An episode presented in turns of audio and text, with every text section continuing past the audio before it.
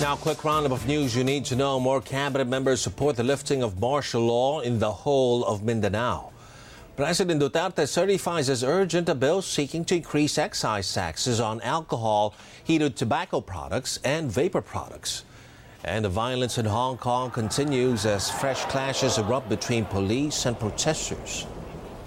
Those are the stories making headlines. You can also go to news.abs-cbn.com slash ANC for more details on the day's biggest stories.